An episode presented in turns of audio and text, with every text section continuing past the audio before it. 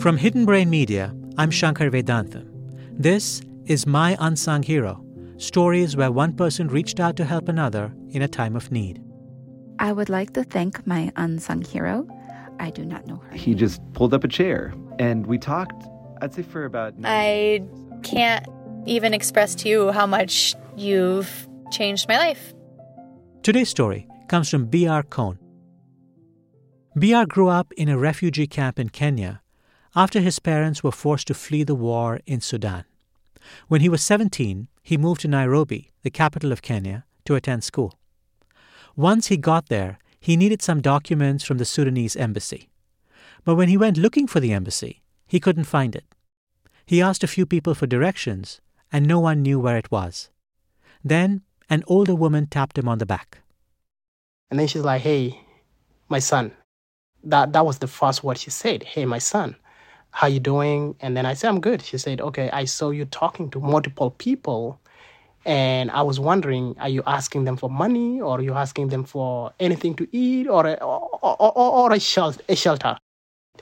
And I was like, "No, thank you." She thought I was homeless because in Kenya it's very common kids at 17, kid at 15, kid at 12, kid of any age can be on the street looking for survival. So when she she asked me if I was looking for anything to eat or any financial help, and I told her no, I'm actually looking for Sudan embassy. And that's when she said, "Oh, it's actually a block away." And she gave me the direction, but she she she told me, you know, the reason why she asked me is because she's a mom and as a mother, I wouldn't want my child to be on the street. And anytime I see a child on the street, I kind of feel like I have an obligation to help. So that taught me a very powerful lesson. You never know what kind of impact you can make to somebody when you give them a helping hand. Like that older woman gave me a helping hand, even though I didn't need the help. It kind of sowed a seed of kindness in me and every time I see somebody who is going through something, I always reflect upon that and try to help.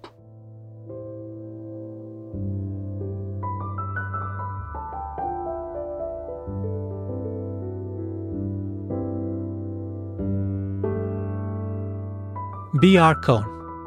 Biar is a student at the University of Massachusetts Lowell.